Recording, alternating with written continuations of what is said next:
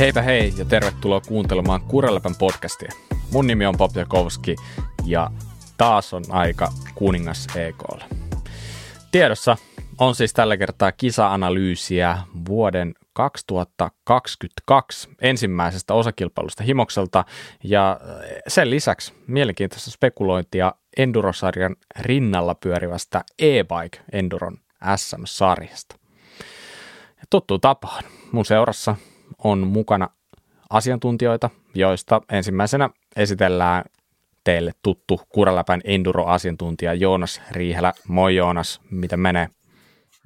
No morjesta. Hyvin menee.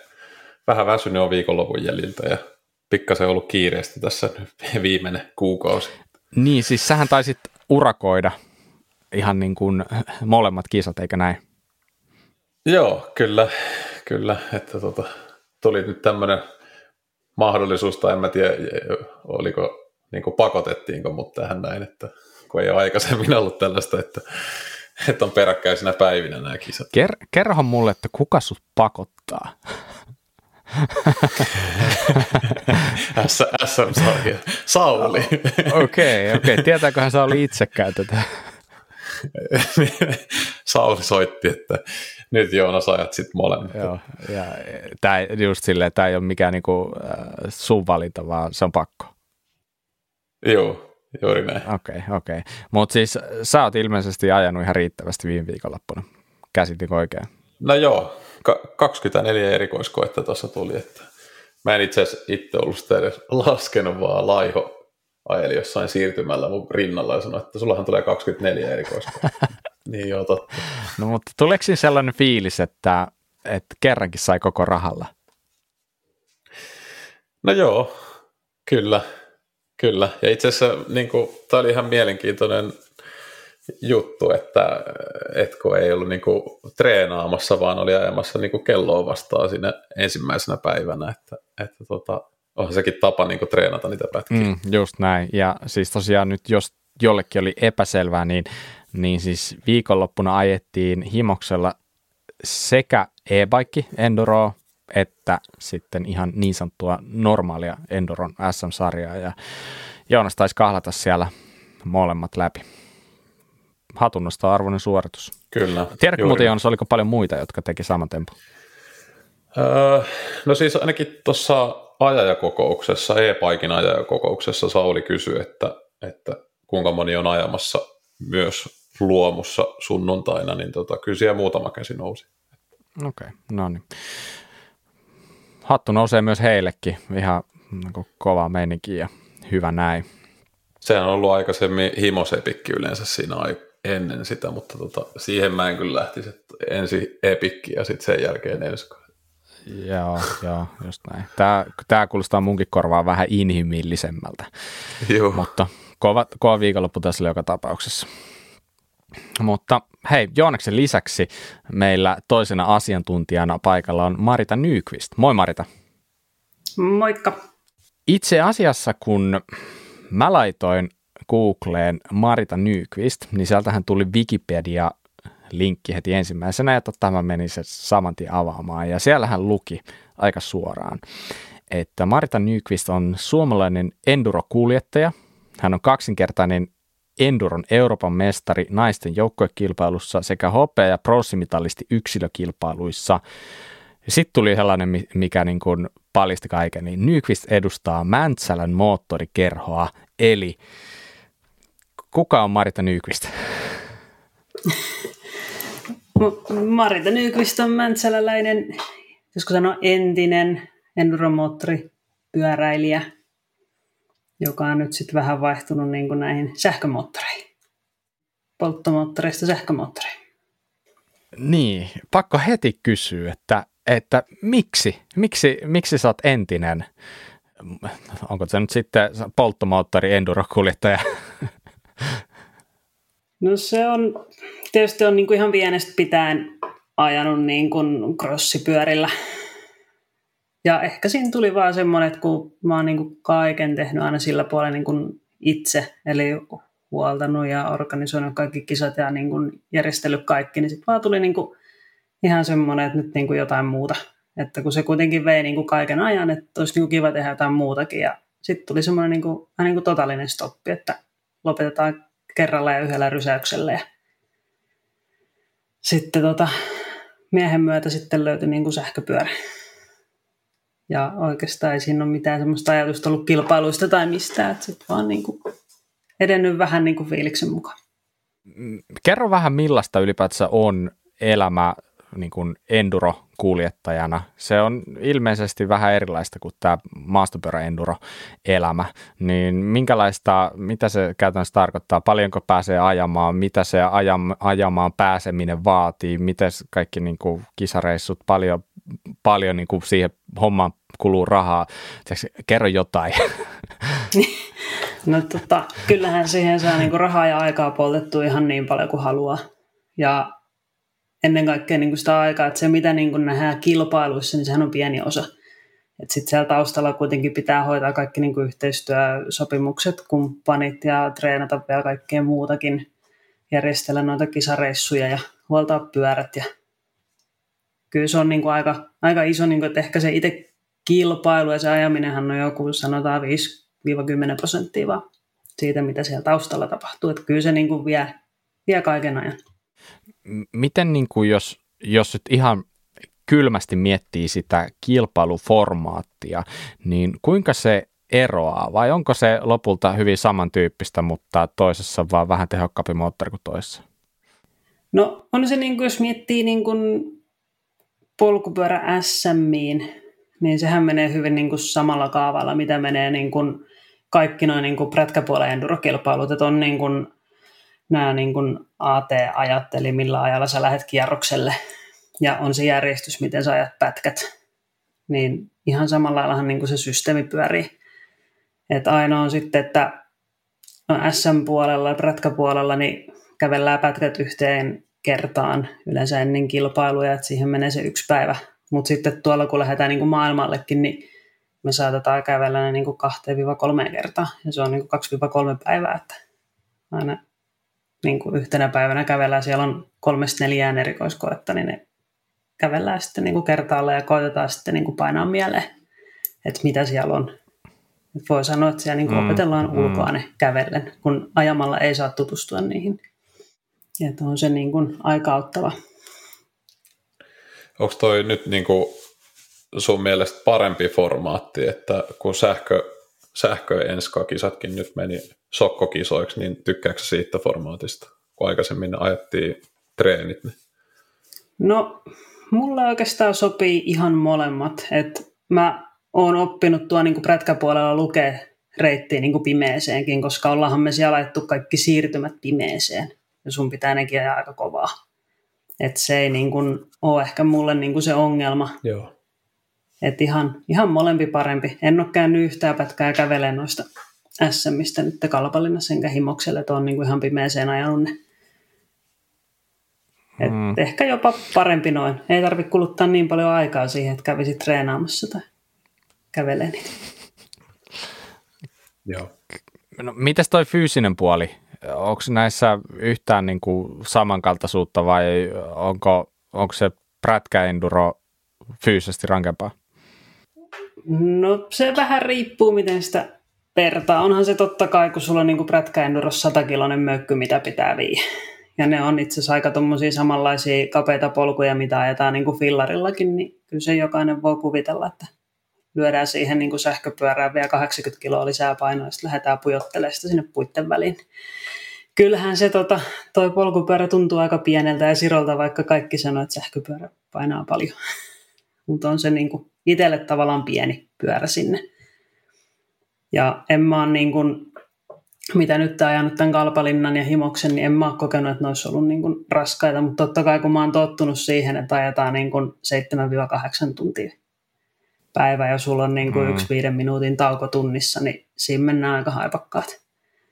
Että kyllä se niin kuin kroppa vielä muistaa sen. Joo, joo, just näin. Hei, tota, musta tuntuu, että tuolta prätkäpuolelta on tässä nyt viime vuosina, sieltä on siirtynyt vähän muitakin tänne maastopyöräilyn maailmaan, niin mikä, mikä siinä on syynä? Osaatko sä sanoa jotain niin kuin yleisesti? Tietenkin sun niin kuin oma, oma motiivi on ollut se, mitä sä äsken sanoit, mutta miten näin niin kuin yleisesti, niin onko, onko maastopyöräily vähän niin kuin pienessä nosteessa siellä niin kuin, niin kuin prätkäpuolellakin? Kyllä se varmasti on. Ja sitten tietysti se, että prätkäpuolella niin harrastaminen, niin ei se ole ainakaan helpottunut viime vuosina yhtään. Että kaikki niin kuin hinnat on noussut, vakuutukset on noussut, niin kyllä siinä niin kuin moni miettii, että olisiko jotain muuta ratkaisua. Ja sitten tietysti sähköpyörä, kun siinä on se kone ja sä opit niin kuin ajamaan sitä moottoria, niin siinä on ehkä enemmän niin kuin yhdenkaltaisuutta sitten prätkän kanssa, mitä niin kuin olisi akustisessa mm. pyörässä. Kyllä. Mites toi niin kuin sun kohdalla, niin, niin, niin onko tämä nyt vaan välisteppi kohti sitä akustista sarjaa vai onko sulla sellainen fiilis, että tämä sähkö, tämä on niin kuin sua varten ja sulla ei ole mitään kiinnostustakaan luopua moottorista kokonaan? No mä en tohon osaa silleen, mulla on itsellä niin kuin se, että kun on saanut kaiken näköistä osumaa, varsinkin niin kuin polviin tuolla prätkäpuolella, niin mä en tiedä, pystynkö mä niin kuin ikinä akustisella välttämättä ajaa esimerkiksi niin kuin SM-kisaa sen takia, että se kuitenkin joutuu polkea aika paljon, eikä ole mitään niin kuin apuja. Niin se voi olla niin kuin, mm. tavallaan sen oman niin kuin, kropan kannalta niin kuin mahdoton homma lähtee. Että totta kai sitten jotain fundurokisaa voisi niin kuin ajatella. Ja sitten tietysti johonkin bike parkkeihin olisi niin kuin kiva akustinenkin pyörä. Mutta kyllä mä luulen, että se sähköpyörä on, on niin kuin ainakin tällä hetkellä se oma juttu. Että ikinä ei tiedä, mitä sitten tapahtuu. Voihan mieli vaihtuu ja voi olla, että jos vaikka joskus onkin silleen mahdollisuus lähteä akustiselle, niin miksei. Mm, mm. Tuleeko se laittua prätkällä vielä vai onko se jäänyt ihan tyysti? Kyllä se on jäänyt ihan, ihan täysin, että mulle itse asiassa 20 syksyn jälkeen, niin se oli niin kuin viimeinen kisa ja seuraavalla viikolla lähti pyörä eteenpäin ja sen jälkeen ei ole omaa pyörää ollut. Et kyllä se jäi niin kuin siinä kohtaa. Kuinka kauan sä oot Marita kilpailu Prätkän kanssa?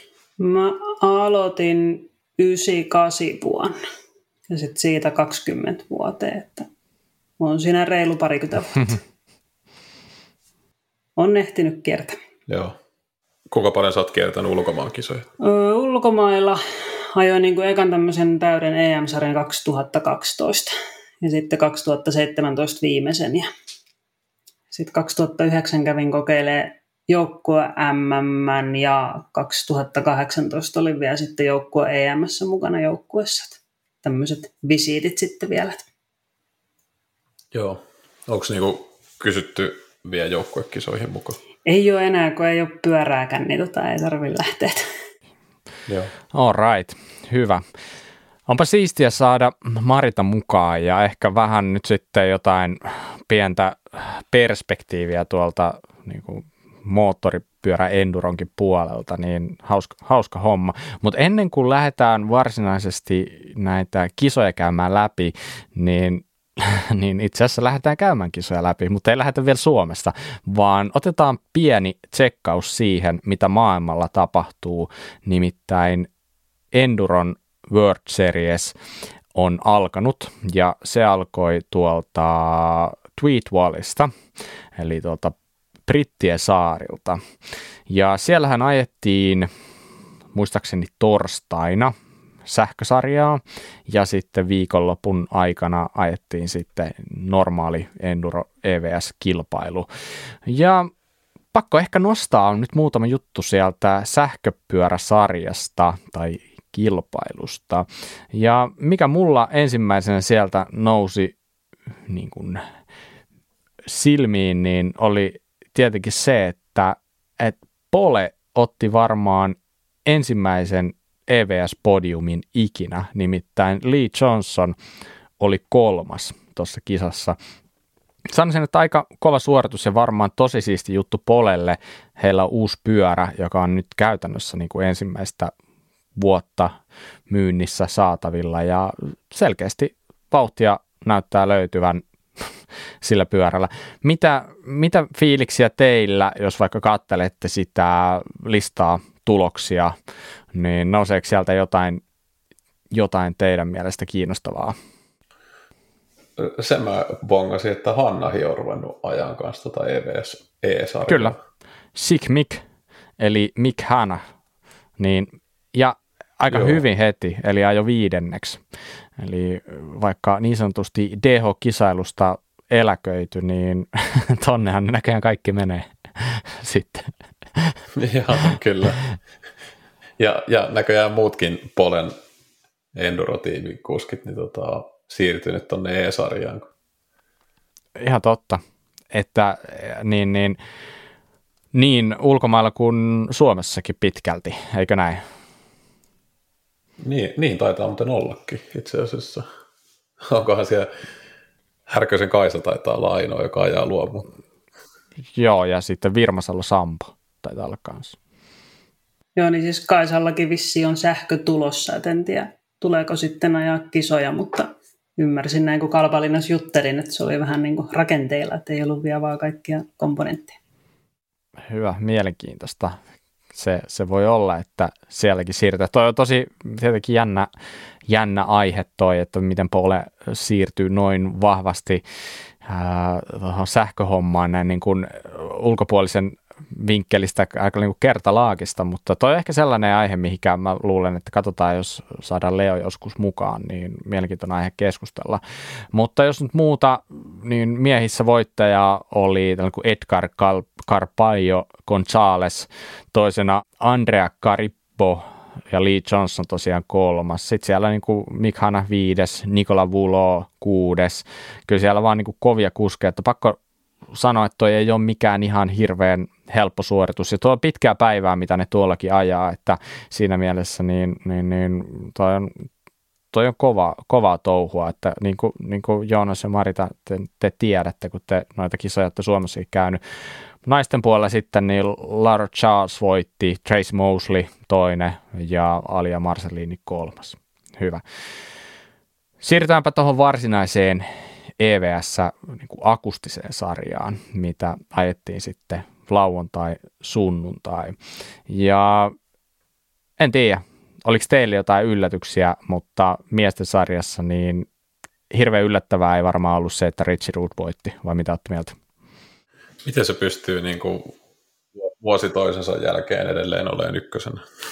Niin, ja tietenkin se on niin hämmentävää, että ajetaan, kuinka monta minuuttia nyt ikinä ajetaankaan. Tällä kertaa voittaja-aika oli 7.35, siinä itse asiassa yksi stage peruttiin, sen takia aika lyhyt kisa, mutta siitä huolimatta niin se on ihan sama kuinka pitkään ajetaan, niin aina se voittaa, tai aina ne sekunnit kääntyy tavallaan hänen puoleensa, niin kuin nyt sitten Jesse Melamed hävisi viisi sekuntia, niin se on mm. niin jotenkin jännä, jännä, että miten sama jätkä aina pystyy kääntämään ne sekunnit itselleen optimaaliseksi, tiedätkö? Et, mm, kyllä. Mutta, niin, niin näin, se, näin se vaan menee. Ja tosiaan Jesse Melamed toinen ja kolmas tällainen kuin Ines Graham, paikallinen kaveri. Mä sanoisin, että aika kova temppu. Oliko tämä yhtään tuttu nimi? Ei, ei mitenkään tuttu nimi. Mä itse asiassa katoin tuolta tuloksista, niin mies on ajanut, oliko se 2016 vuonna DH-maailmankappia viimeksi, ja sitten ei ihan hirveästi ollut mitään ö, kisoja tuossa välissä, mutta sitten on ruvennut ajan Enduro yhtäkkiä, ja sitten vähän kävi kokeilemaan EVS. Ja niin, nyt oli ihan hyvä kokeilu ainakin, mutta siis oli paikallinen kaveri, että varmasti sai pientä hyötyä siitä, että tunsi niin sanotusti reit, reittejä siellä ja varmasti tiesi aika tarkalleen, mitä, mitä on edessä ja näin poispäin. Mutta tota, pakko nostaa hattua ja mä itse asiassa katsoin hänen instassaan, että, ää, että kuinka leveällä tangolla hän ajaa. Tämä oli muuten mielenkiintoinen tällainen aika kuuma puheenaihe, että kuinka leveitä tankoja käytetään. Siellä aika kapeita ne polut. Niin mitäs veikkaatte, kuinka leveä oli Ines Grahamin tanko? Nyt on kyllä paha kysymys. Öö... Heitä joku. Heitä 720. No ei ollut 720, vaan 680. Mitä hittoa? Se on ihan niin kuin kriipit vastakkain. Siis se kuulostaa, se kuulostaa niin kuin, XC-hommaankin jo tosi kapealta, mutta totuus on se, että kyllähän jengi ajelee noissa kisoissa aika paljon kapeammalla tangolla kuin mitä sitten niin peruspullia sitten jossain bike parkissa. Että siellä se aika sellainen normaali tangon leveys oli ehkä jotain 740-760, että aika harva siellä ajo leveämmällä. Mutta se, se, mikä oli minusta mielenkiintoista, jos niin tangon leveyksestä puhutaan, niin naisilla oli aika paljon suhteessa leveämpiä tankoja kuin miehillä. Niin, mitä sä oot siitä mieltä? Mistä se ehkä saattaisi johtua? Onpa mielenkiintoinen pointti. Hmm. Ei kyllä tule mitään mieleen, mistä se johtuu. Onko sulla joku ajatus siitä? No, mulla on niin aavistus siitä, että se varmaan johtuu siitä, että miehet on niin kuin fyysisempiä. Kun sulla on enemmän voimaa, niin sulla on tavallaan, sä et tarvista vipuvartta niin paljon, jotta se ohjaus tuntuu silti niin kuin riittävän kevyeltä. Niin mä luulen, että se saattaa johtua siitä, että, että naisille sit leveämpi tanko antaa sen niin kuin keve, keveämmän ohjauksen sillä lailla ja tavallaan toimi, toimisi varmaan sen takia, sen takia ehkä heillä paremmin. Onko sä, koke- onko sä kokeilu ajaa nyt, nyt niin kuin tuommoisella kapealla tangolla? Koska no viimeksi? jos puhutaan niin kuin alle 700 tangosta, niin en mä muista koska viimeksi. No okei, okay, mun fiksissä on aika kapea, mutta sitä nyt ei ehkä voi laskea. Mutta mä, mä mä oon niinku pyöritellyt itse niinku seiten kutosen ja seiten kasin välillä ja musta tuntuu, että niissäkin on hirveä iso ero. Niin sitten tavallaan, että jos mentäisiin niinku kuusi kasiin, niin huhu, se on tosi kapea kuulonen. Tekisi mieli melkein mennä kokeilemaan mm. heti, että miltä tuntuu ajaa noin kapealla niin, Se on vaan harmi, kun se joudut yleensä sitten pilkkoon jonkun tangon, että saat sitten sen kapeen, niin sitten on paha tulla takaspäin, jos ei se tuntunutkaan kivalta. Mutta eikö grippejä voi aina vetää vähän ylittä sieltä? No joo, ei, ei älkää joo, tehkö joo, joo, ei kannata ehkä tehdä sitä. Mutta se, mitä tosiaan siellä tapahtui, niin toi Kasper Buuli kaatu jollain sunnuntai EKlla ja loukkaantui ja sen vuoksi itse asiassa koko EK peruttiin, että siellä ilmeisesti aika moni, monen ajo tavallaan niin kuin meni vähän puihin sen takia. Ja tota, Joo, en tiedä, ihan tarkkaa tietoa ei ollut, että mitä hänelle tapahtui lopulta, mutta huhujen mukaan niin kun, hän on ihan kunnossa, mutta ei, ei hirveästi, hirveästi hiiskuttu siitä. Mutta se, mikä oli mielenkiintoista tietenkin myös, niin Jack Moirin putki katkesi. Hänhän ei ole siis ikinä jäänyt top 10 ulkopuolelle, niin nyt hän oli jollain tyyli siellä 26 taisi olla. Joo, ja mä kattelin niitä niin kuin EK-aikojakin, niin tota, näyttäisi siltä, että ei ole niin tapahtunut mitään, vai onko jotain mm. muuta tietoa sinulla? Niin, hän, hän oli siinä olkapääleikkauksessa talvella, ja ilmeisesti siitä palautuminen ei ole ollutkaan ihan niin suoraviivasta, mitä niin täydysmaailmassa voisi olla. Huomasitko myös toi Daily Adrian oli keskeyttänyt? En kyllä itse asiassa huomannut, että onkohan siellä tullut sitten jotain teknistä. Ei, koitin kanssa tuossa nopeasti katsoa, mutta en löytänyt selitystä sille. Joo, Ka- kaiken näköistähän tuolla tapahtui. Martin Maas tiputti ketjut yhdellä EKlla, mutta silti kokonaistuloksissa neljänneksi, eli niin, niin ihan, ihan hyvää suorittamista. Moni brittikuski ajoi tosi hyvin. Elliot Heap kuudes, Sam Dale seitsemäs. Ja jos nyt puhutaan, että DH on ranskalaisten kisa, niin tämä ei todellakaan ole sitä, tämä enduro. Eli tässä on, tämä on jotenkin niin siistiä, kun sä katsot noita kansallisuuksia, niin siellä on ihan kaikkea tarjolla. Että, mm, niin, niin to, kyllä. Todella värikästä ja ihan hirveän tiukkaa kisaamista. Et jos sä jäät minuutin kärjestä, joka ei ole hirveän paljon, niin sä löydät itse sieltä 38. Eli, Kyllä. Niin, Viekö saataisiin Suomeenkin tuollaisilla eroilla toi miesten sari? Joo, joo, palataan siihen ihan pian. Mutta tota, niin, niin, äh, naisten kisa niin sai voitteen, jota, jolle itse asiassa voitto oli ensimmäinen ikinä, eli Ella Connolly, joka on siis skottilainen, no siis käytännössä paikall, paikallinen kuski, tai ainakin sieltä päin, niin tosi makeeta saada nuori uusi voittaja. Toisena Pex Paraona, joka on brittikuski myös, ja kolmantena sitten Isabel Cordier. Eli sanotaanko, että ranskalaisten naisten tämä tällainen niin kuin hallinta on nyt hetkeksi saatu katkaistua, ja mun mielestä todella fressiä. Ja tämä Ellakin 98 syntynyt, tosi, tosi nuori. Joo, ja ajanut aikaisemminkin jo siis ihan hyvin, että ei ole mitenkään nyt niin kuin tullut ihan tyhjästä, että on Cannondalein tiimikuski ja muistaakseni olisiko ollut, ollut aikaisempina vuosina jopa toinen, vai ainakin, ainakin joku podiumsijoitus on, on EVSstä, että silleen niin kuin jo niin kuin podiumilla nähty. Mutta niin, niin, oliko naisten kisassa tuossa EVS-kisassa Marita jotain sellaista, mikä, mikä niin kuin su, suopisti tuloksessa silmään tai miltä se näytti sun mielestä? No vaikea sanoa, en ole silleen tota seurannut. Tietysti kun itsekin niin uusi vielä näissä hommissa, niin kun ei tavallaan tiedä kenenkään silleen taustoja eikä noita kuinka on ajanut. Niin. Sä tiedät vaan, jos siellä on joku, joka on siirtynyt prätkäpuolelta, eikä Joo, jos kyllä. Mä katsoin, että siellä oli jossain miehet plus 45 sarjassa tuttui nimi prätkäpuolelta, mutta tota, se oli kun selasin listaa, mutta. Joo. joo, joo, joo, just näin. Mutta hei, sä kuule ehdit näitä, näitä vielä opetella ja seurailla, että Suomi haltuu eka, niin siinä on jo tekemistä.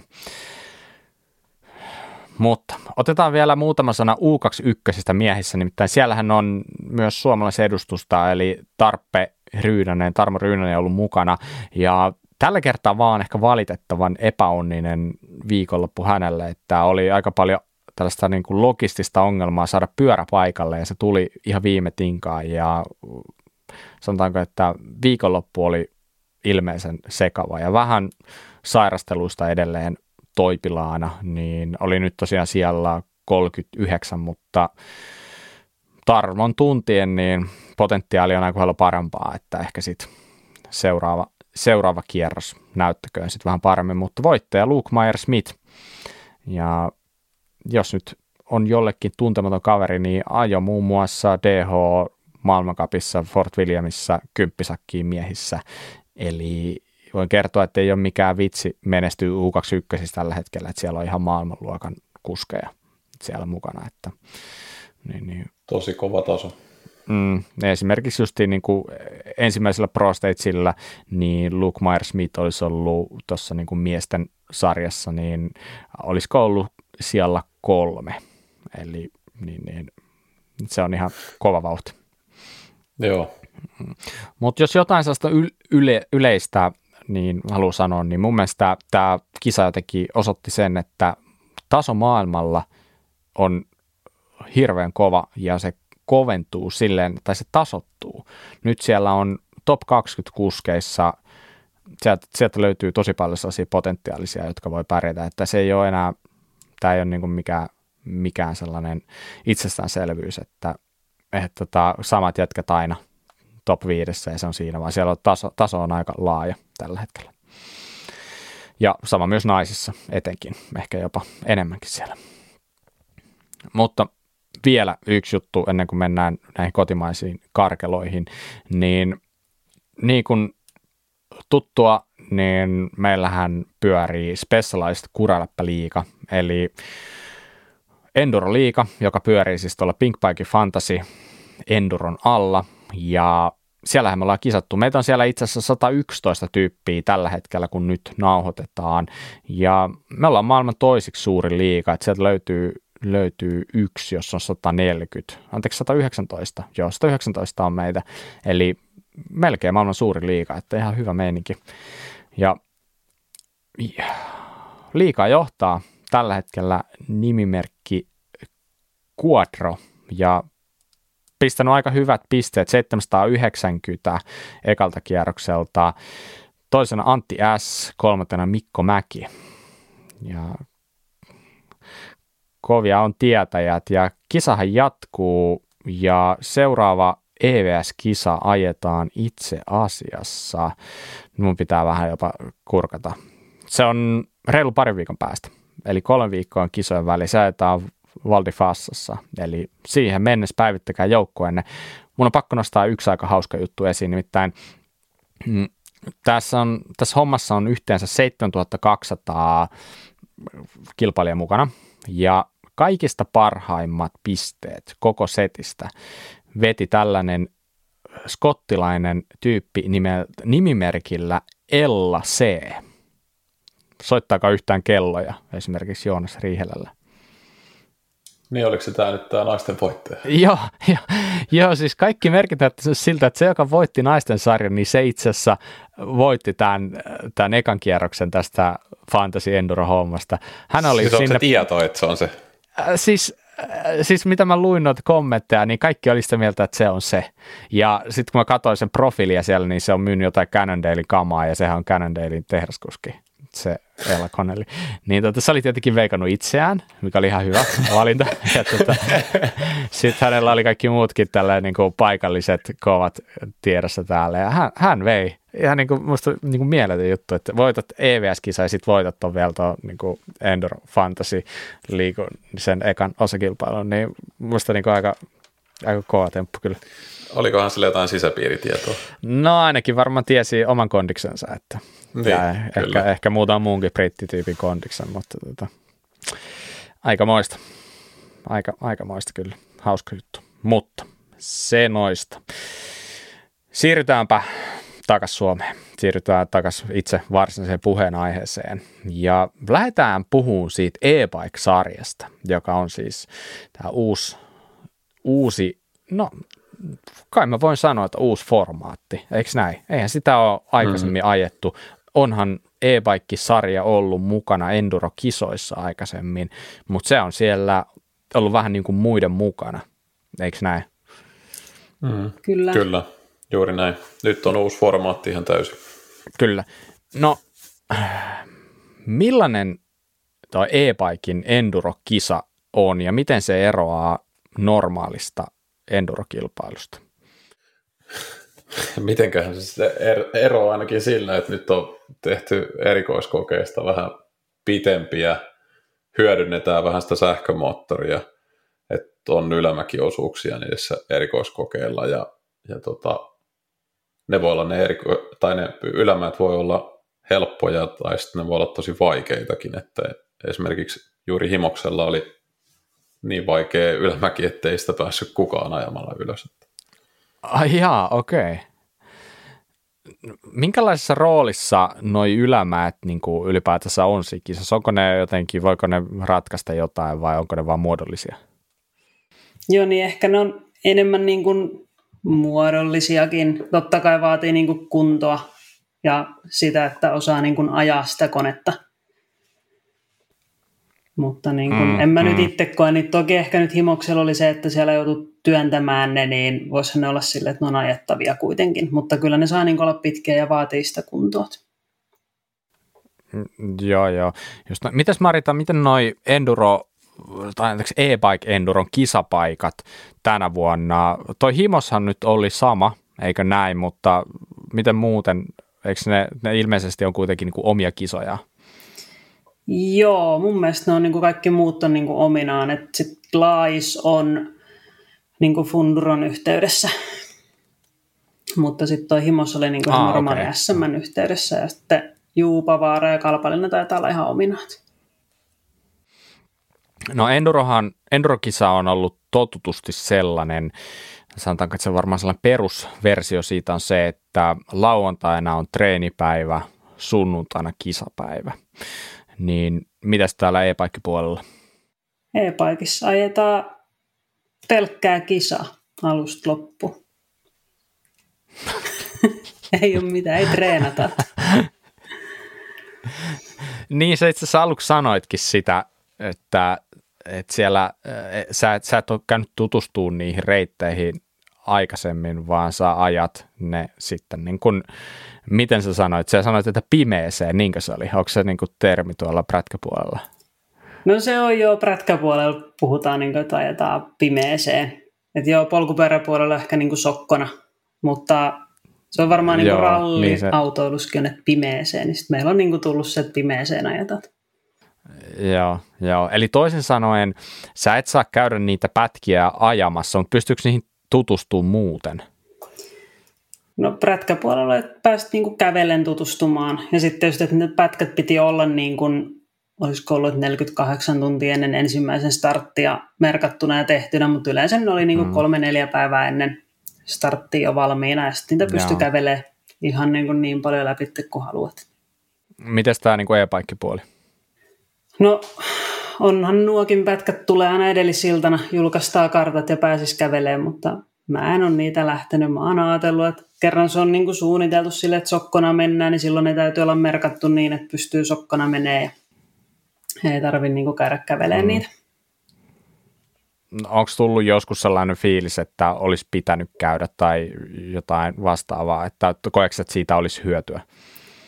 No voi olla, että jossain kohti olisikin ollut hyötyä, mutta kyllähän niin kun, kun naiset lähtee sinne perään, niin se jälki on jo siellä. Että sä näet kyllä, mihin se kääntyy ja menee.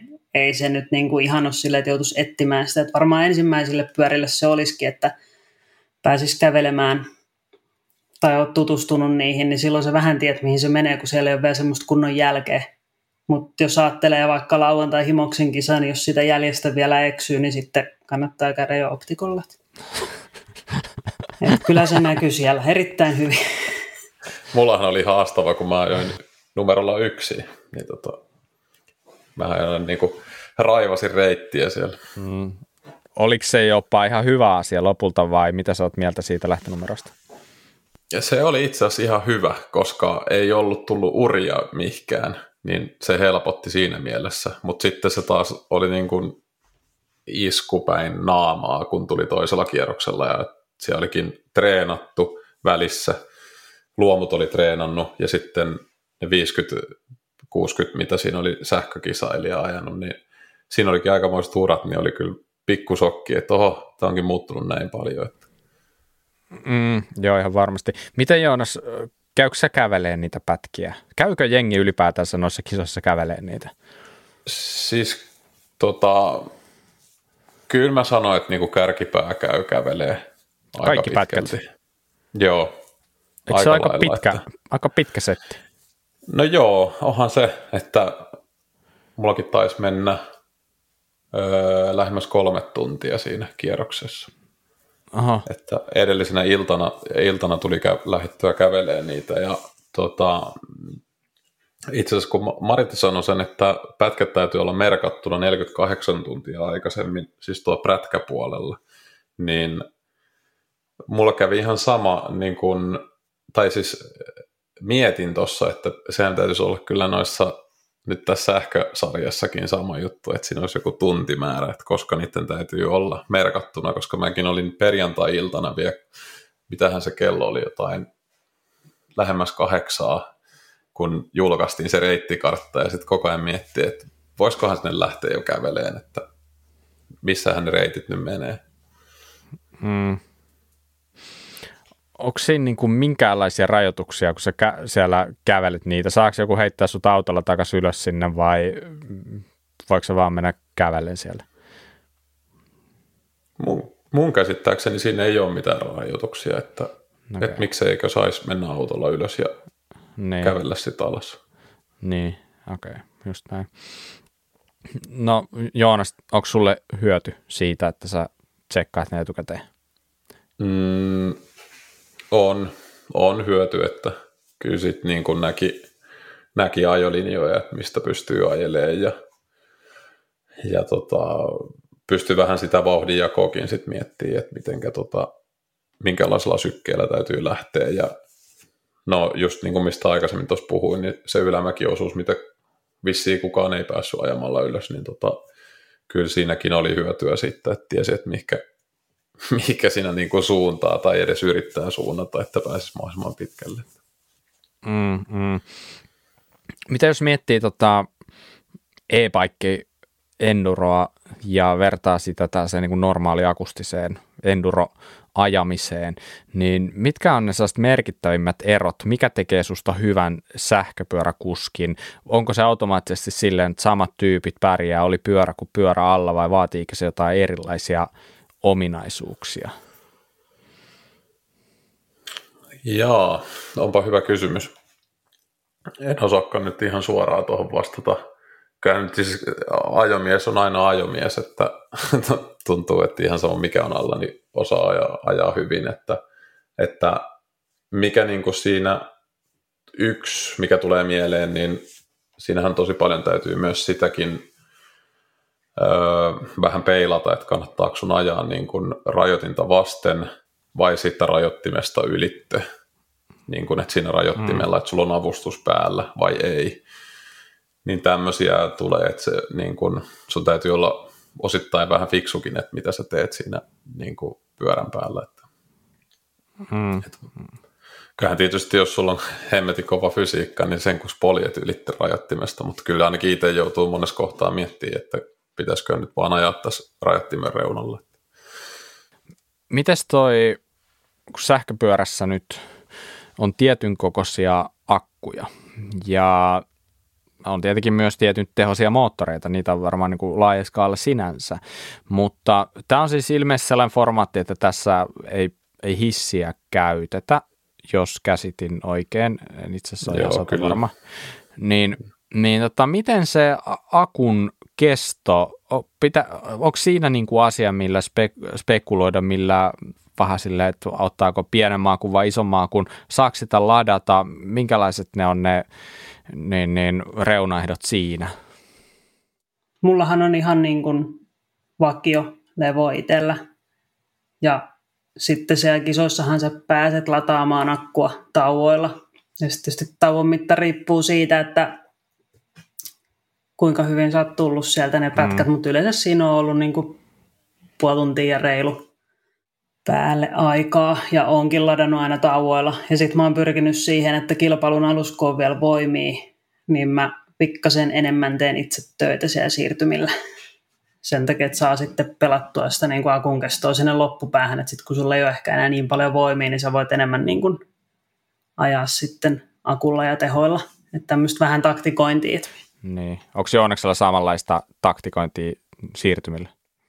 Niin, mulla oli itse asiassa toi laina-akku akku mukana ja tota, molemmat 700 akkuja, mitä itse käytin, mutta olen itse asiassa miettinyt sitä, että, että pitäisikö vaikka niin kuin ajaa 500 akuilla, koska ne on, taisi olla niin kuin spessussakin, jos en ihan väärin muista, niin melkein kilon kevyempi 500 akku. Et, et, kyllä vähän mietityttää, että pitäisikö vaihtaa 500 akkuihin. Mm, mä itse asiassa katsoin tuossa ennen tota EVS-E-kisaa, eli tota sähkö EVS, niin siellä oli tämä Nico Vullon se pyörä, niin hän ajoi nimenomaan 500 laakulla sen takia, että se hänen mukaan riittää ihan hyvin ja sitten se on vähän kevyempi. Kyllä. Niin, niin, että ei se välttämättä huono, se antaa tuollaista pelivaraa sen suhteen, mutta on, onko siinä niin kuin, onko missään kisassa ongelmaa, että sun akku ei riittäisi? Että onko se, tarviiko sitä ladata jos et sä ehdi lataa, niin onko sä kuusessa niin sanotusti? Ei, ei niin kuin mun mielestä ei, ei tuolla edes 700 akulla niin ollut mitään toivoa, että olisi yhdellä akulla pärjännyt, että ah, toi okay. oli sen verran hidas mun mielestä lataan, että, että mulla meni niin kuin viimeiselle kierrokselle vaihdoin täyden 700 akun, mä kyllä ajoin niin kuin täydellä teholla koko ajan, niin meni 50 prosenttia akkua siihen kierrokseen. Ja jos niitä kierroksia on kolme, niin ei se kyllä kerkeä lataan sitä. Joo, totta. No, kisahan ajettiin jo Kalpalinnassa ja siitä on aikaa muutamia viikkoja. En muista tarkkaan, voisiko olla vaikka joku, se oli joskus toukokuun puolen väli huudella varmaan. Ja siellähän lähti meininki sillä lailla mielenkiintoisesti liikkeelle, että voittajahan tuli Ruotsista, eli tällainen kuin Simon Carson. Ja Joonas oli toinen ja Antti Ukkonen kolmas. Ja sitten naisten puolella, niin pitääpä oikein scrollata, niin Maritahan vei siellä voiton ja sitten Alisa Hyttinen oli toinen. Mitä tota, jos muutaman sana haluatte sanoa siitä Kalpalinnasta, niin millainen kisa siellä oli tarjolla? Oliko se onnistunut setti vai jäikö siellä vähän hampaankolo jotain niin kuin suorituksesta tai itse, itse kisasta? Mitä Marita, mitä mieltä? Mun mielestä se oli ihan hyvä kisa. Ja sitten ennen kaikkea se, että kun se oli aika aikaisessa vaiheessa – ja nyt kun kevät oli aika myöhässä, niin tietysti vähän niin kuin miettii sitä, että kuinkahan märkää tai liukasta voi olla vielä jäätä ja luntakin jossain mettässä. Et sinänsä niin kuin se paikkavalinta oli hyvä, että kun on hiekkamaastoa, niin siellä ei ollut hirveän märkää ja ei ollut enää niin kuin jäistäkään. Ja oli vähän nousuja, mutta eipä tuo haitannut. Mm, sehän ei mikään hirveän iso mäki ole silleen niin kuin kokonaisnousun suhteen, mutta saatiko siellä ihan hyvä kisa siitä huolimatta aikaiseksi? No kyllähän siinä niin kuin itsestänsä antoi kaiken. Tietysti mäkin kattelin nyt vähän, kun tuo oli Härkösen Kaisas ja akustisissa mukana. Että totta kai niin kuin halusi katsoa vähän Kaisaankin niin kuin niitä aikoja, mutta ne nousuosuudet totta kai vähän niin kuin syö sitä, että en tiedä onko akustinen sitten, jääkö niissä minkä verran. Toki en itsekään osannut konetta ajaa niissä, että sai kyllä ihan polkea ylös, kun ei tajunnut vaihtaa vaihteita. Mutta tota, sitten omassa luokassani siinä oli ihan, sai oikeastaan sen puolesta ajaa rauhassa, mutta sitten jostain sitä aina kehittää sen, että ketä vastaan lähtee niin kuin ajaa ja vertailee. Mm. Just näin. Kuinka sä muuten niin kuin pärjäsit Kaisalle, jos sä vertasit niitä erikoiskoeaikoja, niin kuinka sä pärjäsit esimerkiksi semmoisella pätkillä, missä ei ollut iso ylämäkeä?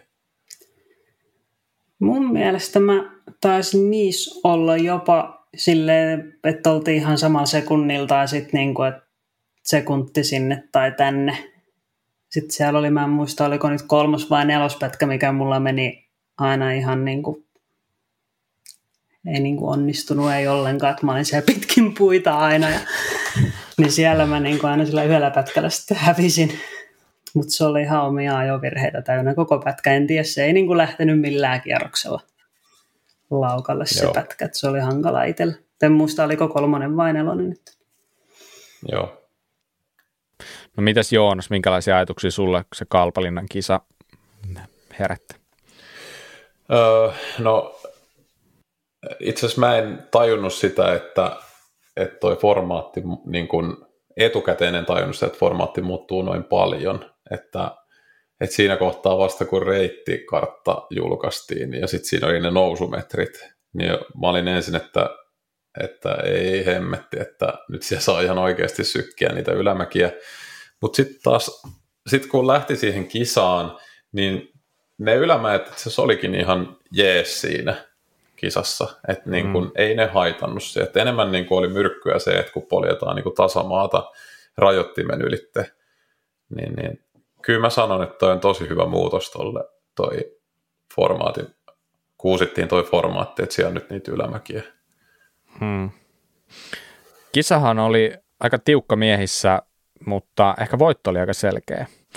Että toi tota, ruotsalainen Carlson Husqvarnalla ajava, niin taisi ottaa minuutin kaula ja sen jälkeen olikin tosi tiukkaa. Niin mitä, kun sä seurasit varmaan näit vähän häntä, hänen ajoon, niin, niin, niin mitä, mitä sä oot mieltä, mistä toi minuutti saatiin revittyä? Mikä, mikä sitten teki niin kovan kuski?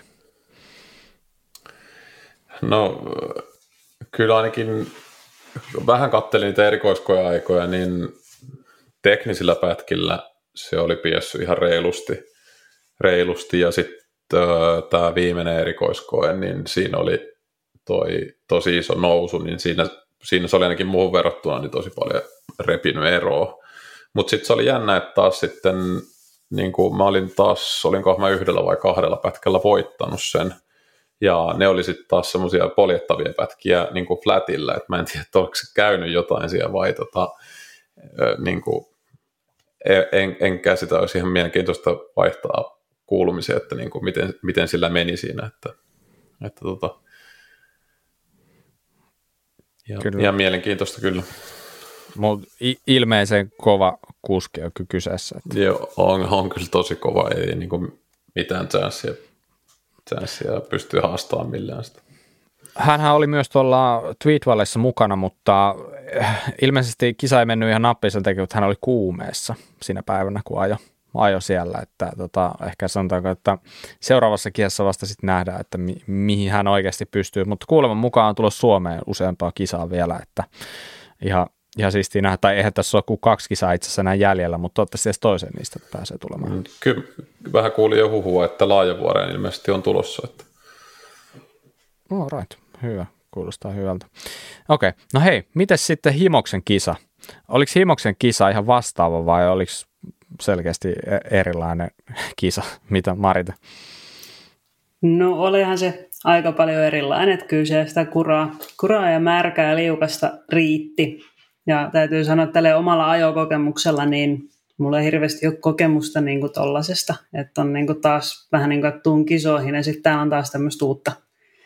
Että onhan mä niin kuin ajanut juurisia kivisiä polkuja, mutta en märkänä enkä liukkaana, enkä varsinkaan tuommoisia sporeja. Niin se oli vähän uusi semmoinen, että ei oikein tiennyt, miten niihin pitäisi mennä. Et oli, oli niin kuin sillä itselle haastava kisa. Ja sitten oikeastaan ekaa kertaa oli niin kuin ihan kiva, että oli sähköissä, oli Ella Sjögren, ajo tosi hyviä. Meillä olikin, niin kuin, sit kun katteli kisan jälkeen aikoja, niin tiukkaa kamppailua. Harmi vaan, että se itsellä sitten tuli vähän probleemia kolmannella kierrokselle, sitten se jäi niin kuin siihen. Aivan, aivan. Joo, eli tota, Ella vei sitten naisissa ja sitten sä nappasit sen toisen sijaan. Mitä ongelmia sulla tuli siellä? Mulla tota, kolmannella kierroksella siinä kakkospätkällä, just kun lähdetään niihin mäkiin, mitä siellä jouti työntää, niin en tiedä, että osuinko johonkin vai mitenkä oli niin se ketjun ohjaaja, mikä on siinä eturattaa yläpuolella levossa.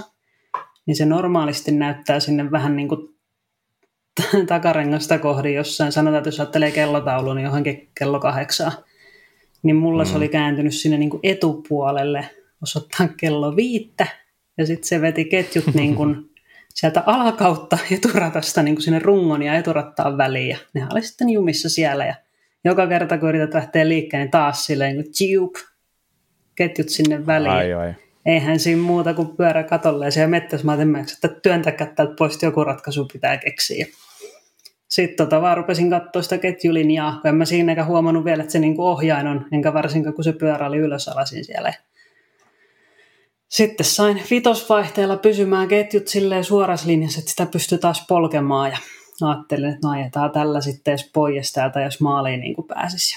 Onneksi oli vielä akku jäljellä, että pystyi sitten edes tehonappuloilla pelaamaan siinä kohtaa, kun en uskaltanut vaihteitakaan enää vaihtaa. Toi, piti muuten tuosta sanoa, että tuossa ollaan aika tarkkana sähköpyörän kanssa, kun ropaa niitä ketjuja, että sammuttaa sen pyörän. Se veinaan pikkasen hipaset kampeen, niin sulla saattaa olla sormet siellä ketjun välissä.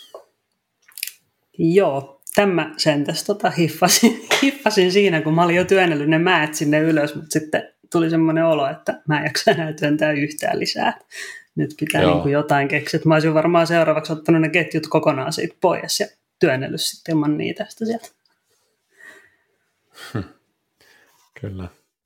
Eli, eli Himos oli siis maineensa veroinen tänäkin vuonna. Eikö se Joonas vähän niin kuin ollut enemmän sääntö kuin poikkeus? Että Himos on jotain tollasta? Mm, kyllä, siis mäkin olen aina ajanut himoksella, niin siellä on ollut märkää. Mutta kyllä tuossa ku, kuuntelin jätkiä, niin joku, joku sitten sanoi, että oliko se pari vuotta sitten, niin oli kuivaa. Joo, just tota... Mä oon ajanut himoksella ainoastaan kuivalla kelillä. Ei, kuulostaa... se ei pidä paikkansa. no se ehkä, ehkä, se kertoo siitä, että mä en siellä hirveän usein sit ollut tai jotain vastaavaa. Mutta kieltämättä, kun mä katsoin niitä videoklippejä kotona, mulla oli muuta menoa yllättää viikonloppuna, niin, niin, niin äh, Tiedätkö, mulla tuli vähän sellainen hyvä fiilis. koska, koska totta kai mä olisin halunnut olla kisaamassa, mutta jos mä en pääse, niin tietenkin mä toivon kaikille mahdollisimman huonoa keli. No ei kai, mutta, mutta, mutta joka tapauksessa niin, niin, niin siellä oli ilmeisen paljon mutaa tällä kertaa. Oliko se sellaista, se alusta, että tarvitsi siellä ihan oikein niin kuin jotain tällaista isoa nappulaa, jotain sortityyppistä rengasta vai oliko siellä niin paljon kiviä juuri edelleen, että se ei oikeastaan reng, rengasvalinnalla sä et sinänsä hirveästi pystynyt pelaamaan? Kyllä mä ainakin vaihdoin vielä illalla, illalla taakse tota isommalla nappulalla olevan renkaan, mutta se johtui ihan pitkälti siitä, että siinä oli se tosi paha ylämäkiosuus, niin, niin, niin mä yritin saada niin kuin vetopitoja siihen, että sen pääsisi ajamalla ylös. Mm, joo. Mutta tota, joo. Mm, no joo, e, e, en, en kyllä muuten niin tiedä, että toiset ajo rullaavalla renkaalla ja toiset ajo sitten taas niin kuin karkeammalla renkaalla. Että en osaa kyllä sanoa ihan suoraan, että kumpi nyt olisi sitten ollut parempi siinä. Miestäsarjassa oli kova kova kamppailu. Antti Ukkonen voitti, sä olit Joonas taas toinen, Miika Latvala kolmas. Ja sulla ja Ukkosen Antilla niin kaksi sekuntia eroa. Niin tota, no, miten sun me, kisa meni? Olisiko ollut chanceja nipistää kaksi sekuntia? No siis, tota, tietysti lajihan on enduro, niin tota, sattuu ja tapahtuu, niin neloseekolla, onneksi neloseekolla, koska silloin tultiin just tauolle, niin ajoin lujaa vanteen, vanteen tuota kiveen ja se ei enää pitänyt sitten tupeleksena ja sitten piti ajella sisurilla sitten kolmas kierros, niin varoin sitä rengasta sitten, ettei se mene vaan puhki. Laitoin kyllä painetta aika reilusti, ja, tota, mutta tota, mä olin itse asiassa, taisin olla neljä sekuntia ukkosta edellä ennen viimeistä kierrosta, ja sitten Ukkonen, Ukkonen käänsi sen vie voitoksi sitten. Mutta tämä on enduro. Ukkonenkin taitaa olla nyt aika tuoreita sähköpyöräkuskeja. Eikä näin, muistaakseni, Kyllä. tai en tiedä, kun on hänellä aikaisemminkin ollut sähköpyörä, mutta en tiedä, onko ajanut sähköpyöräskaapoja varsinaisesti ennen tätä vuotta. Mutta, Joo, kun mäkin tuossa juttelin Ukkosen kanssa, niin silloin oli, oliko se viime syksynä, niin silloin oli ollut sähköpyörä, mutta esimerkiksi Kalpalinnan kilpailuun, niin olikohan se kerran käynyt ajamassa vai jopa ettei kertaakaan, niin tota, tuli sitten polenpyörällä ajaa sinne. Mm. Niin, eli sähköpyöräkisa ajettiin siis lauantaina. Ja sä kun Joonas sanoit, että sä vedit molemmat kisat viikonloppuna, niin miten tämä käytännössä niin kuin onnistui? Kerrohan vähän, miten se menikin meni. Eli lauantai oli ilmeisesti myös treenipäivä siinä normaalissa endursarjassa, vai oliko näin? Joo, kyllä. Siellä oli tehty niin, että aina silloin kun me tultiin niin kuin sähköpyöräilijät tultiin erikoiskokeelle, mikä oli myös luomukisassa, niin silloin sinne tuli stoppi, että siellä oli aina lähettäjä tai niin kuin vahtimassa joku sitä starttia, että sinne ei mene kukaan treenailee.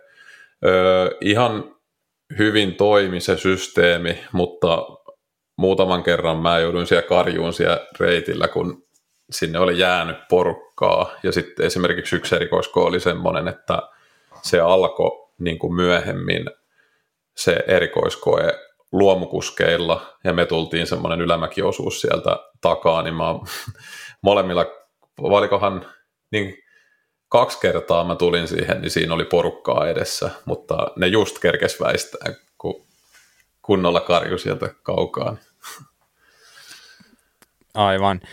Tota, no miten niin kuin, käytännössä tällaisille hullulle niin kuin sä, joka ajaa molemmat kisat, niin jäikö sulle yhtään aikaa treenata siinä lauantaina vai oliko se vaan niin kuin, ilmeisesti jotkut EK ainakin oli samoja tai myötäili, niin menikö se sillä vai kävikö se vielä erikseen treenaa sitten? Hmm, mä kävin itse asiassa tota, kaksi pätkää niin kuin rullailemassa, sit, mikä ei ollut siinä sähkökisassa, niin tota, kävin kisan jälkeen vaan rullaan läpi ja mietin, että tämä varmaan riittää. Että toinen niistä olikin semmoinen tosi tuttu pätkä, että, että on aikaisemminkin sitä ajanut, niin, niin, niin en mä nähnyt ainakaan, että oli sitten niin sunnuntai-päivälle niin mitään niin kuin haittaa, tai niin kuin haittaa sitten, että ei ollut treenannut niitä, kun kumminkin oli osittain samoja pätkiä ja sitten oli pystynyt edellisenä päivänä ajaan niin kovaa jo, niitä pätkiä, niin tota, treeneissä ei ihan tuu sitä vauhtia ajettua. Mm, mm, niin, totta. Kuinka muuten tärkeää se on ylipäätänsä, kun treenaa niitä pätkiä, että pystyy ajaa niin silleen kisavauhdilla vai riittääkö se vaan, että sä rullaat läpi ja vähän ihmettelet, että mitäs täällä on? Kyllä mä näen ainakin itse, että se on tosi tärkeä, koska et, et se ei tule ihan täysin niin kuin yllätyksenä, että että A, tähän ei voinutkaan näin kovaa tulla tähän paikkaan, että et, et, näen kyllä tosi tärkeänä sen, että et kyllä niin jos jossain luomukisojen treeneissäkin tulee jotain hinkattua jotain kohtaa, niin kyllä siihen koittaa hakea sen vauhdin, että millä siihen tulisi kisassakin. Ja kyllä mäkin olen niin kuin yleensä mitä ajanut, niin kuin, että oli viime vuonna treenit, niin se, että koitti ajaa kaikki niin kuin kahteen kertaan ja ekalla kerralla vähän niin kuin katsoi millainen se on ja toisella kerralla sitten niin kuin vauhdilla. Hmm. Et silloin siinä tulee niin kuin vähän semmoinen kovempi kivet. Toi kuulostaa munkin mielestä sellaiselta niin kuin fiksulta järjestelyltä. Toki, toki niin kuin sähkösarjassa, niin kuin on ollut puhetta, niin se ei ole sinänsä mahdollista, mutta niin, siinähän, niin sähkösarjassa vedetään niin kolme kierrosta, eli kyllä ne varmaan alkaa tulla sitten tutuiksi kuitenkin ne pätkät siinä kisan myötä, vai kuinka niitä ehtii oppia? Kyllä ne, kyllä ne tulee tosi tutuiksi siinä, että, että tota, ö, Himoksella nyt tietysti oli se haaste, että kun tuli sitä vettä ja sitten siellä ö, oli muuta porukkaa treenaamassa siellä sitä rataa, niin sehän oli tokalla kierroksella ihan erilainen, että se näkyy, näkyy ihan noissa EK-ajoissakin, että kaikki erikoiskokeet ajettiin hitaammin tokalla kierroksella. Mutta sitten sekin taas, niin itse kun lähti tavallaan siihen kaikki niin kuin miesten perät, kun naiset lähtee vikana, niin sitten taas meillä se ei muuttunut enää niin radikaalisesti se reitti, että se oli jo tavallaan ekalla kierroksella kulunut. Mm, mm. Minkälainen se aikataulu tuossa on esimerkiksi siinä lauantain e-paikkikisassa? Onko sulla siirtymillä kiire vai pystytkö sä oikeasti säästelemään sitä moottoria ja ottaa vähän hitaammin? Kyllä mulla on ainakin ollut aikaa ihan hyvin. että nytkin niin, kun ajoin sen kierroksen, niin ihan pystyi niinku rauhassa ajaa siirtymätkin, eikä tarvinnut edes niinku vetää täysillä teholla koko aikaa. Ja silti mulla jäi joku varmaan 40 minuuttia, 30-40 minuuttia huoltoaikaa. Ja sitten mä olin niinku ihan yhdellä akulla liikkeellä, että sitten vallata siinä välissä. Joo, joo, just näin. Se, mä itse asiassa tykkään tosi paljon tosta, ettei ole sitä niinku aikataulua kisassa, että et jää se, niinku se turha odottaminen siellä niinku mäen päällä pois, että paljon mukavempi formaatti tuolla ja, ja me itse saettiin Ukkosen kanssa Ukkonen ajoi niin kuin numerolla kaksi ja mä ajoin numerolla yksi, niin tota ajeltiin, ajeltiin koko kisa läpi kahdestaan, niin en mä tiedä, mentiinkö me vähän haipakkaa, kun ettiin koko ajan niin kuin sillä ettei ketään muita näkynytkään, että, että tota, ilmeisesti, ilmeisesti muut vähän säästeli akkuja siirtymillä, että itse kierrokseen ei tainnut mennä kuin 45 minuuttia aikaa meillä. Joo, Kyllä, eli toisin sanoen siis se on niin silleen, että sulla on vaan määrätyt lähtöajat aina kierrokselle, eli sä saat lähteä pätkille koska haluat, vai oliko se niin? Joo, juuri näin, juuri näin. Ah, okei. Okay. Nyt se poikkeaa siinä aika paljon tuosta normi Joo, kyllä. Kyllä, mutta siis olihan luomukin nyt oli sillä lailla, että ei ollut mitään supertarkkoja aikoja sinne erikoiskokeelle, että se oli myös vähän tehty semmoiseksi löysemmäksi aikataulu. Okei. Okay. No mutta sehän kuulostaa hyvältä. Joskus tuntuu, että se, se on vähän ehkä turhaa, turhaa ainakin jossain mielessä ja jengi ei ehkä hirveästi tykkää siitä, että jos sulla käy joku tekninen jonkun EK jälkeen, niin jos sulla jos sä myöhästyt sit seuraavalta EKlta sen pienen ajan sen takia, että sä korjaat jotain, niin on se silleen vähän tuskallista, mutta toisaalta niin joku voi ajatella se myös toisinpäin, että laji on enduro ja se kuuluu siihen, mutta mä sanoisin, että ehkä ihan hyvä, hyvä linjaus mm. näin. Kyllä. Mutta joo, mitäs muuten toi niin kun, himos? Mitä, tykkä, tykkäsittekö te himoksesta, kun, mi, mi, millainen toi kisa oli? Toi keli oli hankala ja oli, oli limasta ja varmaan mutasta ja tälleen, mutta näin niin kuin ylipäätänsä, niin, niin oliko, EK hyviä? Jäikö jotain sellaista ajatusta, että tämä oli ihan hölmö homma, kun tämä meni näin tai jotain vastaavaa? No siis kisana ihan, ihan kiva ja sanotaan, että jos niin kuin keli olisi ollut kuiva, niin varmasti reittikin olisi niin kuin pysynyt parempana, mutta sille nyt ei kukaan meistä voi mitään. Että ainoa mikä on niin ehkä, mä en ole mikään pyöräntyöntäjä itse, niin mun puolesta voisi ottaa tuommoiset työntämismäät pois, mutta muuten saa olla kyllä mäkiä mukana, että ettei ne haittaa sille niin kauan kuin on poljettavia. Hmm. Niin. Olisiko se mäki ollut kuivalla kelillä ajettavissa ylös, mitä luulet? No en olisi kyllä varmaan itse päästä. Kyllä siinä oli niinku semmoinen, tai molemmissa oli tavallaan vähän semmoiset pykälät. Et okay. en, en todennäköisesti olisi päässyt kyllä, vaikka se ollut kuinka kuivaa, niin ylös niitä. Mä luulen, että varmaan miesten sarjassa olisi muutama päässyt sen ajamalla täysin kuivalla kelillä. Että mäkin pääsin sen sillä niin kuin ajamalla ylös, mutta en samalla kierroksella, että mä pääsin, siinä oli kaksi niin kuin haastavaa kohtaa, niin pääsin toisella kierroksella sen ekan haastavan kohdan ja sitten taas jäin siihen tokaan kiinni ja sitten taas mm. päinvastoin. Mm. Että. Mm. Oliko se suhde hyvä niin kuin nousujen ja laskujen suhteen tai tällaisen pol- polkemisen suhteen? Siis kyllä niin kuin muuten. Ne kaikki muut, muut osuudet oli ainakin niin kuin omasta mielestä ihan ok, että ei, ei häirinyt niin kuin missään muualla. Mm, mm.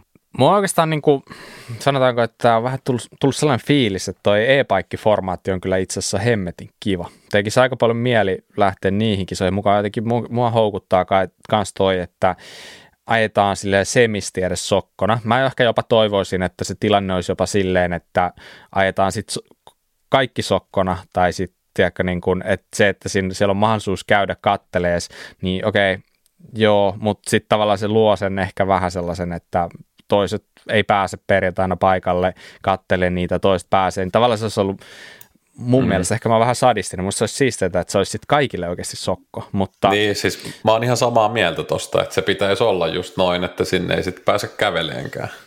Mm. Ehkä, ehkä tuossa on jotain sellaista, että tiedätkö, järjestäjä vähän pelaa sitä, että jos, jos niin kuin käy jotain, niin ainakin voi sanoa, että siitä olisi ollut chanssi käydä katsoa niitä pätkiä, että pikkasen niin kuin, ehkä, ehkä ei uskalleta ihan mennä siihen, että, että se on sitten täysin sokko. Että ehkä on siinä tietenkin riskinsä mukana.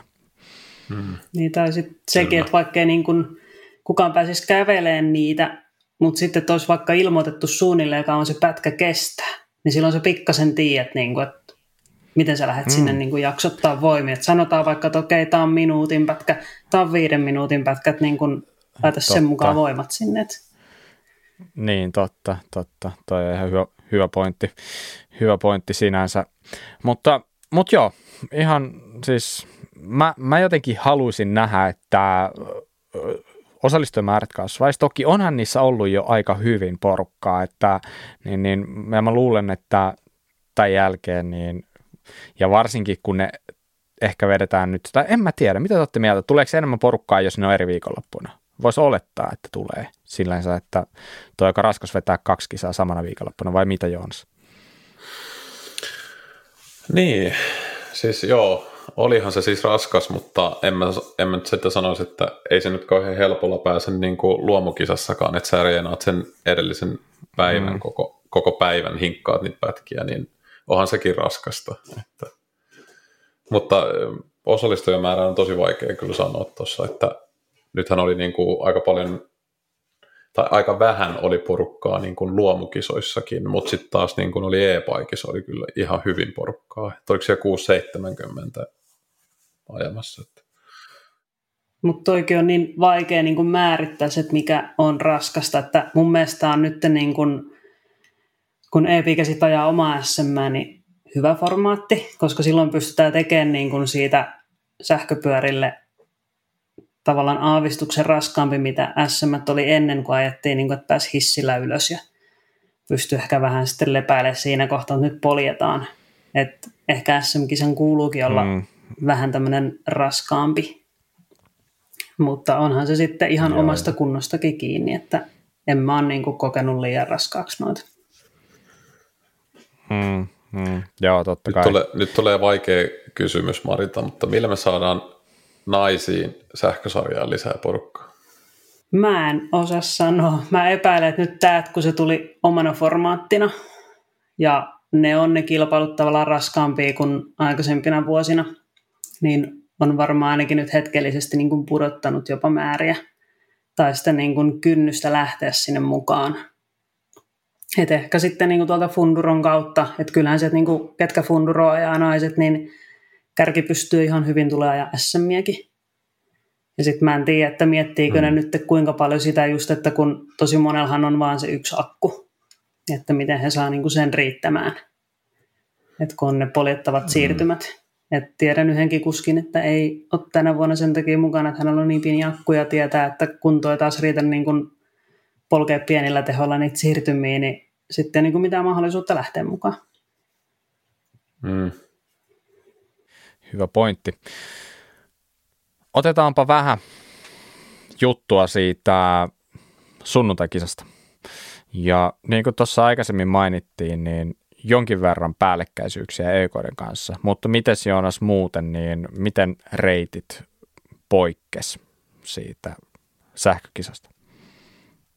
Mm, no siellä oli ainakin muutama erikoiskoe oli, mitä ei ajettu, ajettu tota, sähkökisassa ja sitten itse asiassa yksi pätkä oli semmoinen, mitä kaikki, kaikki tietää melkein sen siirtymä nousuna, niin, eli ollaan aikaisempina vuosina noustu ylös, niin se tultiin alas. Ja tota, se tultiin niin kuin e-paikissa ylös siirtymänä ja luomukisassa sitten tultiin alas kisaa, että, että tota, se itse asiassa mua vähän mietittikin siinä tota, kisan aikana, että se on kiva, jos joku ei ole sitä aikataulua kattanut, että tota, tuleekin vastapalloon sitä reittiä siellä, mutta tota, ei sieltä onneksi tullut kukaan.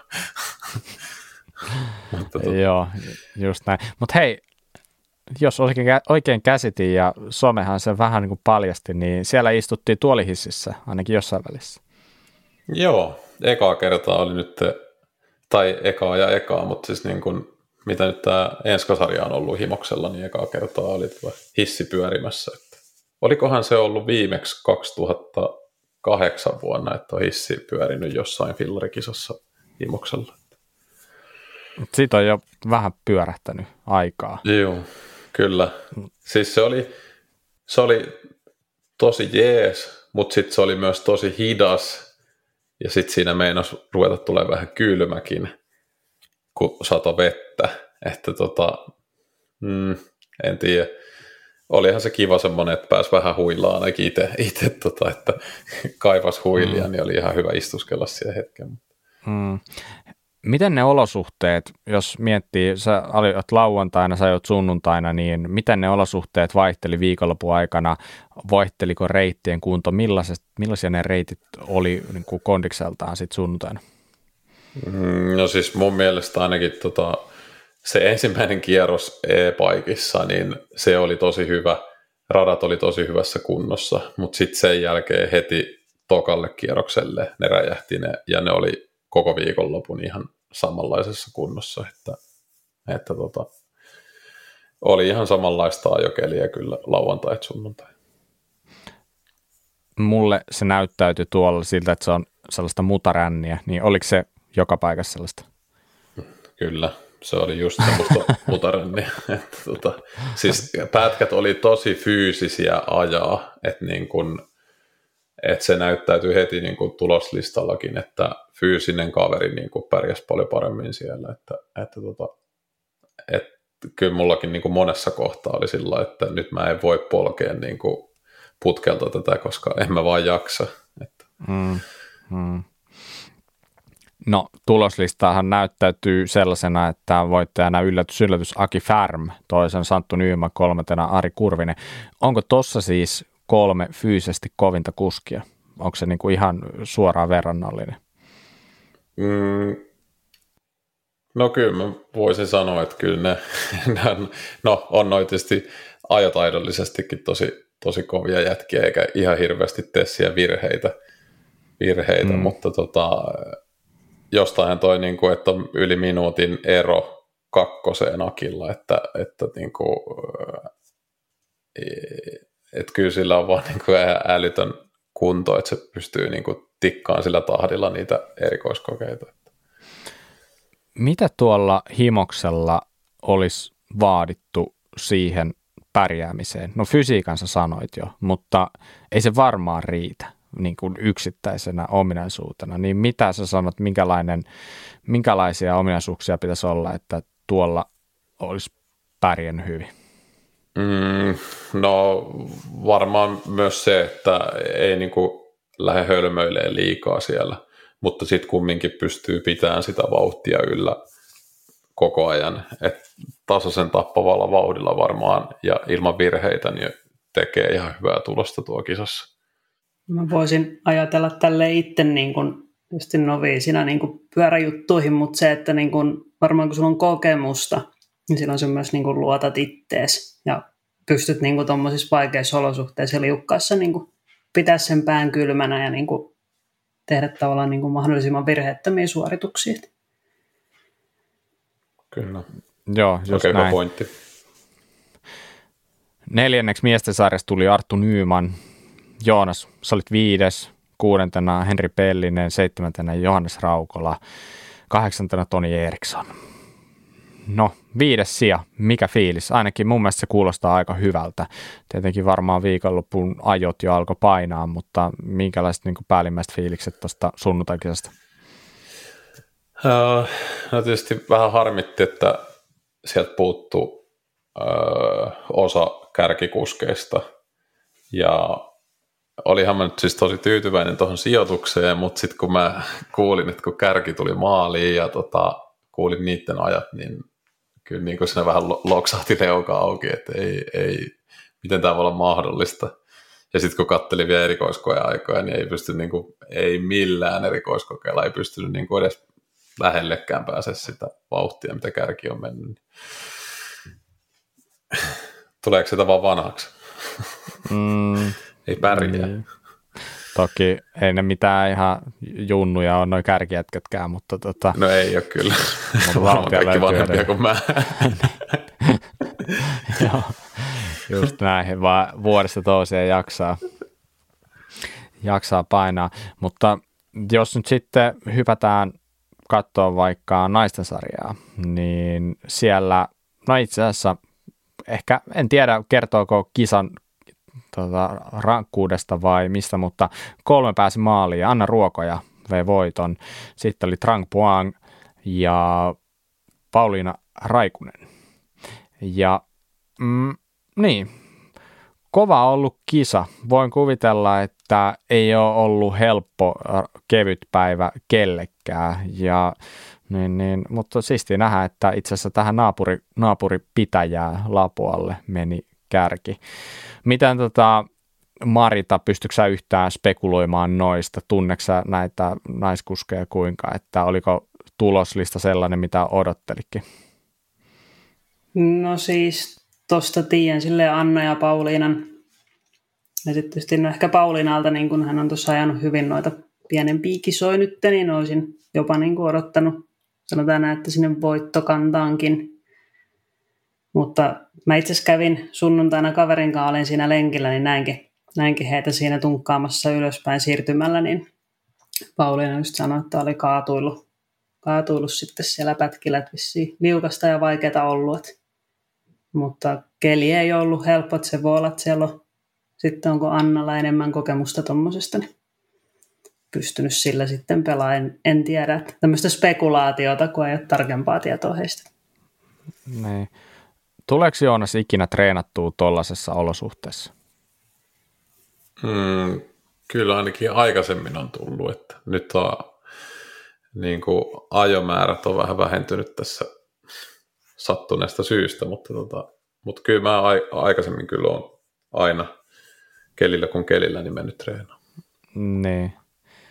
Joo, totta. Se on kyllä se on kyllä vähän just silleen, että toihan vaatii jo melkein se, että sä niinku tiedostat sen, että hei tänään on niinku märkä keli, niin, niin, niin nyt, nyt mä menen treenaamaan, että mä saan niinku märän kelin treeniä periaatteessa. Mm, kyllä, ei, ei ole niin kuin ensimmäinen kerta, kun on ollut ajamassa bike parkkia, niin hissimieskin on jo vähän kysellyt, että voisiko lopettaa ajamisen, että kun tämä ainoa, joka täällä ajaa. saadaan, saadaan parkki kiinni. Niin. Päästään kotiin. Joo. Rupeaa kyselemään, että onko kaikki ihan hyviä. niin, joo. Jo, joo, just näin. Mutta tota, hei, U21 miehissä pidettiin kova kyyti ja, ja siellä oli viime vuonna jo kova kisa koko ajan Väänäsen Erkin ja Purtola Joonaksen kanssa ja nyt sinne on Huuko Helkas lyönyt kapula rattaisiin. Hän taisi ajaa viime vuonna vielä, oliko se 16-sarjassa, mutta nyt siirtynyt tähän ja tosiaan Erik Väänänen voitti Huuko Helkas toinen, Joonas Purtola kolmas ja ajathan on ihan kilpailukykyisiä, eikö näin ole? Eikö näillä vedetä ihan top 10 heittämällä miehissäkin?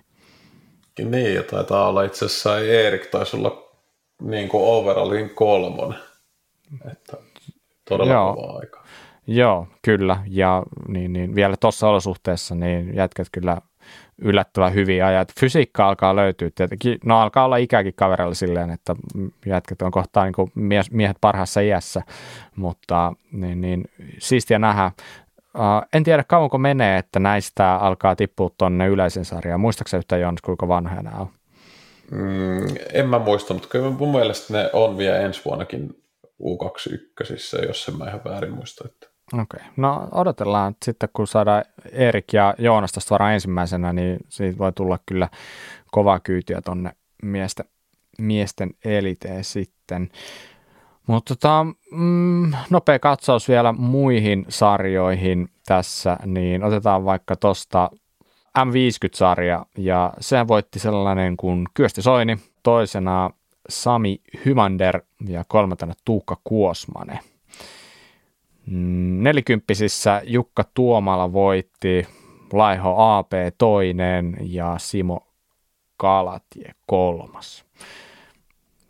16 sarjassa poissa Emil Sihvonen otti voiton, Kasper Hikman toinen ja Jonathan Sanden kolmas. Tuollakin muuten 16-sarjassa, no ei varmaan ole mikään hirveä ihme, mutta siellä vedetään aika kovaa. Ja muistaakseni ainakin toi, olisiko ollut toi Kasper Hikma, joka oli toinen, niin taisi voit, tai jos ollut niin kuin DH SM-kisoissa viimeisessä osakilpailussa, niin, niin, niin kaikista nopein, vaikka oli jossain tyyliin 14-vuotiaiden sarjassa tai jotain vastaavaa. Et tulevaisuus näyttää, näyttää hyvältä tässä Suomi, Suomi Endorossa kyllä. 13-vuotiaassa poissa Leevi Sihto voitti, Joa Mitsui toinen ja Oliver Viento kolmas. Ja vielä löytyy Hardtail-sarja, jonka voitti Ville Veikko Kallio, Antti Kaksonen toinen ja Ville-Matti Mäkinen kolmas. Nyt varmaan aika hyvin käytiin kaikki sarjat läpi. Sitten täytyy nostaa vielä tälleen, niin kuin tämä, sehän on nyt tullut uutena niin kuin tyttöjen 16V-sarjat. Pitää naisten puolet. Olinko, olinko onni, siis onnistuinko skippaamaan? Onnistui, hyvä, hyvä, hyvä Mari, tässä pelastit on meidät. Korjaus. Sellainen pala, palauteryöppy, että oltaisiin jääty sen alle ja kova. Pahoittelen. Tosiaan N16-sarja löytyy ja Aava Thomas voittaja, Ella Frilander toinen ja Ella Jokinen kolmas.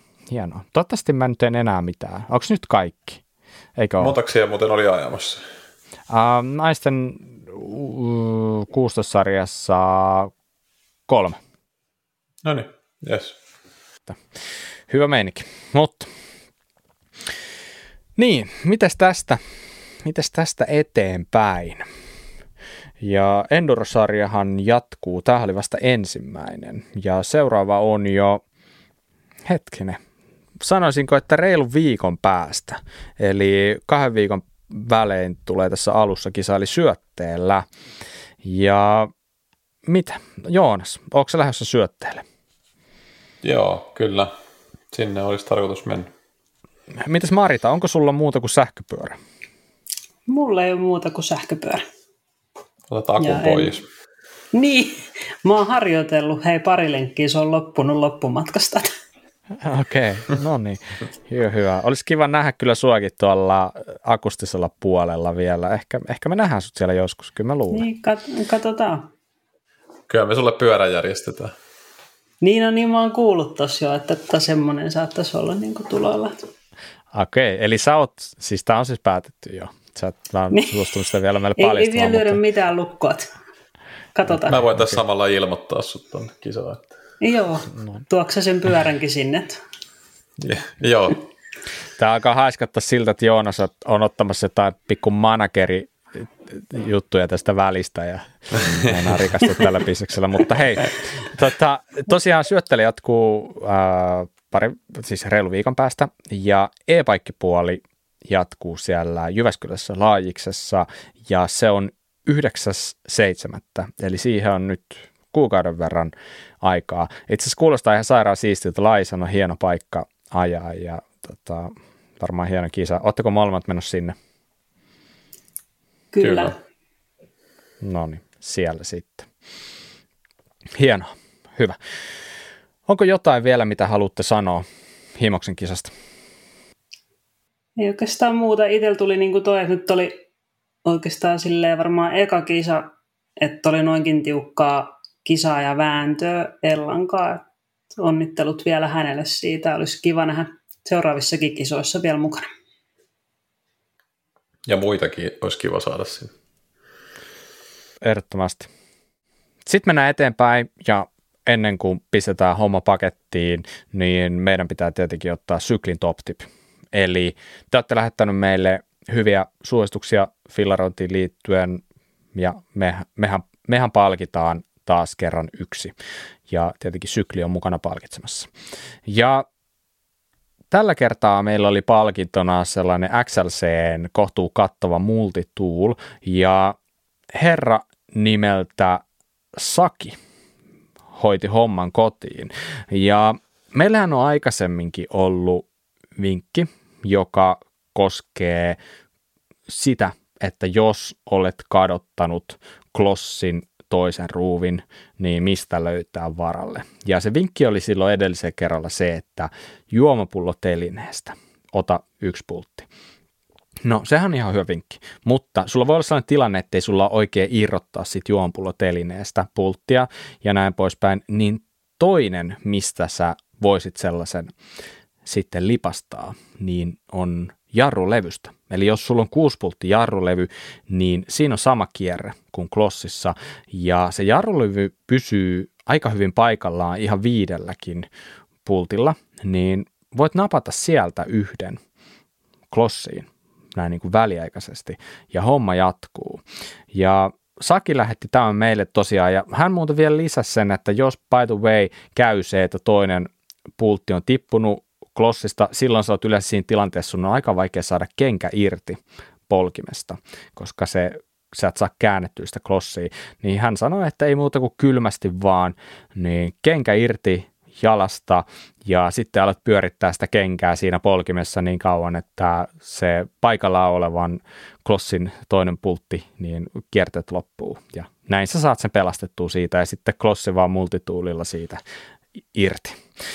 Näin, tällaisella tipsillä Saki hoiti itselleen sitten tällaisen multituulin ja sitten laitetaan uutta taas ilmoille ja Tapsa, kerrohan meille, mitä on tällä kertaa luvassa. Mitä parasta päivää arvon Kuraläpän porukka. Tällä kertaa Syklin Top Tip-osiossa on palkintona neljäosainen Zeplan tekstilihoitosarja. Löytyy aika lailla kaikenlaista hyödyllistä liikkujalle. Ei muuta kuin parhaat vinkit ilmoille ja tsemiä. Adios. Hyvä, kiitos Tapsa. Eli näillä mennään kohti ensi viikkoa. Pistäkää uusia tipsejä tulemaan. Voitte laittaa niitä meille osoitteeseen kuralapamedia.gmail.com. Laittakaa otsikoksi syklin top tip ja vinkin lisäksi mukaan yhteystiedot puhelinnumeroineen, niin laitetaan sitä palkintoa tulemaan, jos sattuu kohdilleen. Hienoa. Kiitoksia. Nyt Marita, etenkin jos joku haluaa seurata sun tekemisiä esimerkiksi somen ihmeellistä maailmasta, niin mistä se parhaiten onnistuu, missä sä oot ja millä nimellä? Kyllä se taitaa löytyä tuolta IGstä ja ihan Marita Nykvist ja 903 perä. Tulee vanhasta vakiokilpailunumerosta. All right. Hienoa. Joonas, no mistä sut? Mistä sut löytikään? No, kyllähän mulla vielä Instagramin tunnukset on, mutta en ole nyt tässä useampaan kuukauteen ollut siellä pyörimässä, että, tota, että mä en tiedä oikein mistä mut löytää. Kaivamalla puhelinnumeron netistä ja soittamalla. Että. No niin, eli vanhan liiton meininki. Joonakselle saa soittaa. No. Joo, voi voi laittaa tekstiviesti, jos joku tietää, mitä se tarkoittaa. Okei, okay. Joon, Joon, Joonakselle toimii tekstarit. Hyvä. No niin, se menkö perille ja tota, meidät hän löytää, eli Kuraläpän, niin Instasta nimellä Kuraläppä löytyy YouTube-kanava, palaute tulee perille kuraläppämedia.gmail.com ja sen lisäksi löytyy Kuraläppä-shoppi, josta saa ostettua pientä kuraläppäaiheesta kamaa. Arvostetaan tosi paljon, jos joku sieltä jotain ostaa. Saadaan siitä jotain pientä vaivapalkkaa välistä. Kiitos siitä jo tässä vaiheessa. Mutta nyt ollaan siinä vaiheessa, että homma on paketissa. Kiitos Marita, kiitos Joonas. Kiitos. Kiitos. Ja kiitos kaikille teille, jotka kuuntelitte tänne asti. Tämä oli tässä. Me jatketaan ensi kerralla. Moi moi. Moro. Moikka!